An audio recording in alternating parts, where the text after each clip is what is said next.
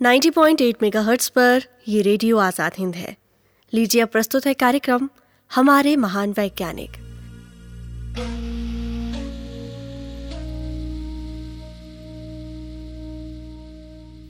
और आज इस कार्यक्रम में हम बात करेंगे सर विश्वेश्वरैया जी के जीवन के बारे में।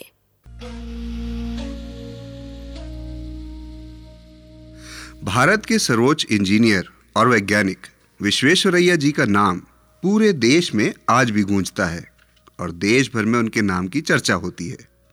विश्वेश्वरैया जी का जन्म 15 सितंबर 1861 को कर्नाटक में बंगलुरु के निकट मदनहल्ली गाँव में हुआ था। उनका गाँव सोने की खानों के पास स्थित था। उनके पिता का नाम श्रीनिवास शास्त्री और माता का नाम वेंकचैया था। उनके माता पिता स्नेही और धार्मिक प्रवृत्ति के थे। उनके परिवार की आर्थिक स्थिति बहुत अच्छी नहीं थी, पर उनकी माता जी ने उन्हें मानव मूल्यों और नीतियों की अमूल्य शिक्षा देकर उन्हें चारित्रिक गुणों से संपन्न किया। गाँव की प्राथमिक शाला में उन्होंने शिक्षा पाई।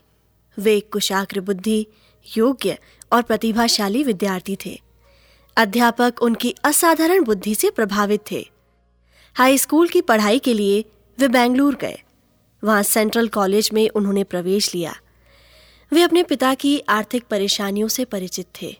इसीलिए कुछ पैसे कमाने के लिए वे आस पड़ोस के बच्चों को पढ़ाते भी थे। सन 1881 में उन्होंने बीए की पढ़ाई पूरी की। सर विश्वेश्वरैया की तीक्ष्ण बुद्धि, प्रतिभा और अध्ययन के प्रति उनके उत्साह से प्रभावित होकर कॉलेज के प्रधानाचार्य ने उन्हें पुणे में इंजीनियरिंग कॉलेज में प्रवेश दिलवा दिया और छात्रवृत्ति के लिए उनके नाम की सिफारिश भी कर दी। आर्थिक परेशानियों से कुछ हद तक मुक्त हो जाने से वे अब एकाग्रचित होकर पढ़ाई में लीन हो गए। उनका प्रमुख विषय मैकेनिकल इंजीनियरिंग था। सन अठारह सौ तिरासी में उन्होंने मुंबई विश्वविद्यालय से मैकेनिकल इंजीनियरिंग में ग्रेजुएट परीक्षा प्रथम श्रेणी में उत्तीर्ण की। उनकी उपलब्धियों के कारण मुंबई सरकार ने उन्हें सन अठारह सौ चौरासी में सहायक इंजीनियर के पद पर नियुक्त किया। इसके बाद उन्होंने नासिक में इंजीनियरिंग विभाग में कार्यभार संभाला। उत्साह, जोश और समर्पण की भावना के साथ वे अपना कर्तव्य पालन करने लगे। धीरे धीरे उन्होंने अपने आप को एक योग्य इंजीनियर के रूप में प्रतिष्ठित कर लिया। उनकी लगन और मेहनत को देखते हुए तत्कालीन सरकार ने सन अठारह सौ चौरानवे में उन्हें सिंध स्थित सखर बराज बाँध के निर्माण और निरीक्षण का उत्तरदायित्व सौंपा। इसी बीच उनकी पदोन्नति, अधीक्षक अभियंता यानी सुप्रिटेंडेंट इंजीनियर के पद पर की गई। उन्होंने सखर बाँध का निर्माण निर्धारित समय पर सफलतापूर्वक पूरा कर दिया। उस समय इस बाँध का निर्माण कार्य बहुत बड़ा और चुनौतीपूर्ण समझा जाता था। सरकार को भी उनमें विश्वास था, इसीलिए उन्हें इसके निर्माण का कार्य सौंपा गया था। बाँध का निर्माण कार्य ठीक तरह से पूरा हो जाने पर उन्हें भारत का सबसे सक्षम इंजीनियर माना जाने लगा। इसके बाद उन्होंने वडोदरा, कराची, पुणे, कोल्हापुर, सांगली, सूरत, नासिक, नागपुर और अन्य नगरों में जल आपूर्ति परियोजनाओं को सफलतापूर्वक पूरा किया। वे पूरे देश में प्रसिद्ध हो गए और उन्हें शीघ्रतापूर्वक पदोन्नतियाँ मिलने लगी। सन 1906 में सरकार ने उन्हें अदन में जल आपूर्ति सुविधा का अध्ययन करने के लिए भेजा। वहाँ उन्होंने पीने के पानी की आपूर्ति संबंधी परियोजना का अध्ययन किया। उन्होंने अदन की स्थिति को ध्यान में रखते हुए जल आपूर्ति का काम शुरू करने पर विचार किया। उनकी सफलता और लगातार हो रही पदोन्नतियों को देखकर उनके साथी इंजीनियर उनसे ईर्ष्या करने लगे। इससे वहाँ का माहौल खराब होने लगा था। सर विश्वेश्वरैया ने इस माहौल से मुक्त होने का निर्णय किया और सरकारी सेवा से त्यागपत्र दे दिया। इसके बावजूद सरकार ने उन्हें उनके कार्य के लिए पूरा श्रेय दिया।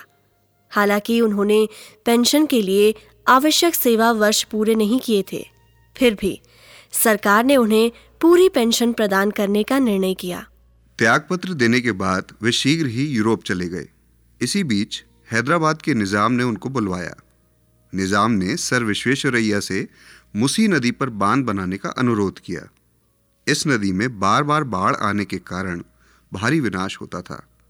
चूँकि ये परियोजना जन कल्याण के लिए थी, इसीलिए उन्होंने इसे स्वीकार कर लिया। उन्होंने ऐसी परियोजनाएँ विकसित की, जो मुसी और ईसा नदियों को नियंत्रित करने के लिए उपयुक्त थीं। इन परियोजनाओं को उन्होंने ठीक समय पर पूरा किया। परिणाम यह हुआ कि मकानों, माल, कृषि और मानव जीवन की बड़े पैमाने पर होने वाली क्षति रुक गई। पानी की नियमित आपूर्ति से कृषि में भी वृद्धि हुई। यह कार्य पूरा हो जाने पर मैसूर के राजा कृष्णराज ने उन्हें अपने राज्य में आमंत्रित किया। उन्हें राज्य का मुख्य अभियंता, यानी चीफ इंजीनियर नियुक्त किया गया। इस पद पर वे तीन वर्ष तक रहे। उनके कार्य से खुश होकर महाराजा ने उन्हें अपने राज्य का दीवान नियुक्त कर दिया। उन्होंने मैसूर में छह साल तक सेवा की। सर विश्वेश्वरैया ने कावेरी नदी पर कृष्णराज सागर बाँध बनाया। और मैसूर के विश्वविख्यात वृंदावन उद्यान का निर्माण किया। छह साल की अवधि के अंदर उन्होंने मैसूर को एक विशिष्ट श्रेणी के नगर के रूप में विकसित कर दिया।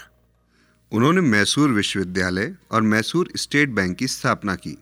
इसके अलावा उन्होंने औद्योगिक क्षेत्र में Bhadravati iron works, cement factory, कागज़ उद्योग, चंदन तेल उद्योग, साबुन उद्योग आदि स्थापित करके औद्योगिक प्रगति की दिशा में भी अपना योगदान दिया। इस तरह उद्योग क्षेत्र में सर विश्वेश्वरैया ने मैसूर राज्य को प्रगति के पथ पर अग्रसर किया।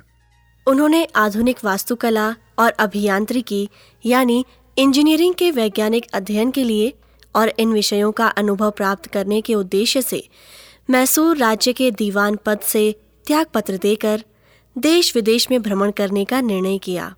उन्होंने अनुभव किया कि अन्य देशों की तुलना में पराधीन भारत बहुत पीछे है। उनके वापस आने के बाद उनके अनुभवों का लाभ उठाने के लिए अंग्रेज़ सरकार ने उनको अनेक समितियों का सदस्य नियुक्त किया। इस बीच भद्रावती आयरन वर्क्स को कुछ समस्याओं का सामना करना पड़ रहा था। मैसूर के महाराजा के अनुरोध पर उन्होंने उस कारखाने का कार्यभार संभाला और उसे ठीक किया। और इसी कारण जमशेद जी टाटा ने उनको जमशेदपुर आमंत्रित किया और उन्हें Tata iron and steel works limited के निदेशक मंडल, यानी बोर्ड ऑफ़ डायरेक्टर्स का सदस्य बनाया। वहाँ उन्होंने सन 1955 तक अपनी सेवाएँ प्रदान की। सर, विश्वेश्वरैया केवल एक सुयोग्य और समर्थ इंजीनियर ही नहीं, बल्कि एक योग्य प्रशासक भी थे। उन्होंने देश की आर्थिक स्थिति की ओर भी ध्यान दिया। इसी विषय पर उन्होंने सन 1934 में एक पुस्तक प्रकाशित की। इस पुस्तक की बहुत प्रशंसा हुई। उनकी लिखी हुई कुछ प्रसिद्ध पुस्तकें हैं रिकंस्ट्रक्शन इंडिया जो कि 1920 में प्रकाशित हुई। प्लान्ड इकोनॉमी फॉर इंडिया जो कि 1934 में प्रकाशित हुई। प्रॉस्पर्टी थ्रू इंडस्ट्री ये पुस्तक 1960 में प्रकाशित हुई और memories of my working life ये पुस्तक 1960 में ही प्रकाशित हुई। श्रोताओं, ब्रिटिश सरकार ने सर की उपाधि देकर उन्हें सम्मानित किया। अनेक विश्वविद्यालयों ने भी उनको मानद डॉक्टरेट की डिग्रियाँ प्रदान की। उन्हें देश भर से प्रशंसा पत्र प्राप्त हुए। आज़ादी के बाद, सन 1955 में उन्हें भारत सरकार ने देश का सर्वोच्च सम्मान भारत रत्न प्रदान किया। भारत के तत्कालीन राष्ट्रपति डॉक्टर राजेंद्र प्रसाद ने उन्हें राष्ट्रपति भवन में आमंत्रित किया और उनसे एक सप्ताह तक ठहरने का अनुरोध किया। पर सर विश्वेश्वरैया ठहरे अनुशासन प्रिय व्यक्ति। उनका यह विचार था कि किसी आमंत्रित व्यक्ति को मेजबान के यहाँ तीन दिन से अधिक नहीं ठहरना चाहिए। 15 सितंबर सन 1961 को वे पूरे सौ वर्ष के हो गए थे। उनकी जन्म शताब्दी सार्वजनिक और निजी रूप में बहुत धूमधाम से मनाई गई। उस दिन जब उनसे, उनके दीर्घ जीवन के रहस्य के संबंध में पूछा गया तो उन्होंने कहा कि इसका रहस्य, उनकी समयबद्धता और क्रोध पर उनके नियंत्रण में छिपा हुआ है। उनकी जन शताब्दी के अवसर पर भारत के तत्कालीन प्रधानमंत्री पंडित जवाहरलाल नेहरू ने कहा, विश्वेश्वरैया बोलते कम हैं और काम अधिक करते हैं। इस महान वैज्ञानिक ने 14 अप्रैल उन्नीस सौ बासठ को अंतिम सांस ली। हम भारत के इस महान वैज्ञानिक और इंजीनियर को अपनी श्रद्धांजलि अर्पित करते हैं। श्रोताओं इसी के साथ हमारा ये कार्यक्रम जिसका नाम है हमारे महान वैज्ञानिक अब यहीं पर समाप्त करने की हमें आज्ञा दीजिए। अगले सप्ताह आपसे फिर मुलाकात होगी। इसी समय इसी दिन। नमस्कार। नमस्कार।